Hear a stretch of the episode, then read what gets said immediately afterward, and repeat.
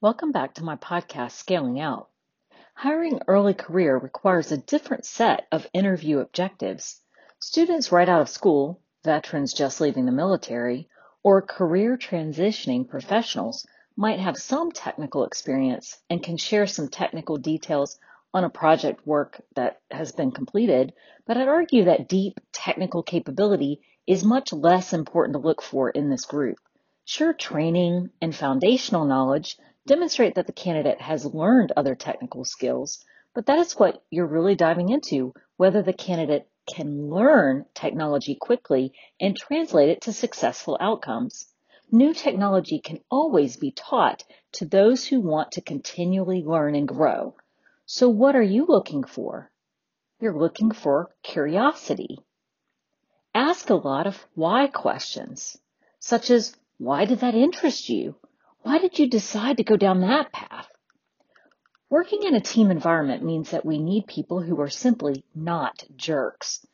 Who wants to deal with a coworker who's mean? Absolutely no one. So really listen to their answers when asking how they worked with others. Some example questions are, when there was a team member that wasn't pulling their weight, what did you do?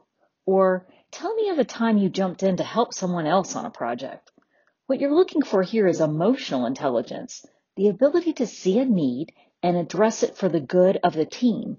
Helpful people just aren't jerks. Accountability and authenticity are required in consulting in order to gain your customers' trust, and hiring for these requires a lot of listening. Questions around missing deadlines can help dive into being accountable.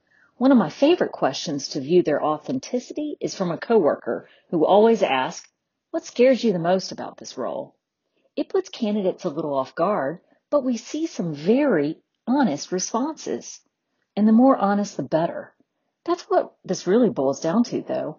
Understanding the candidate as a person, what makes them tick, what motivates them, and drives them to continually improve and grow. Spend the interview time dedicated to getting to know the candidate as a person. Not by asking personal questions, mind you, like, how old are you? Do you have kids? That's all legal. But we're diving into their attitude.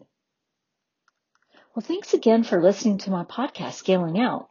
Until next time, stay safe, everyone.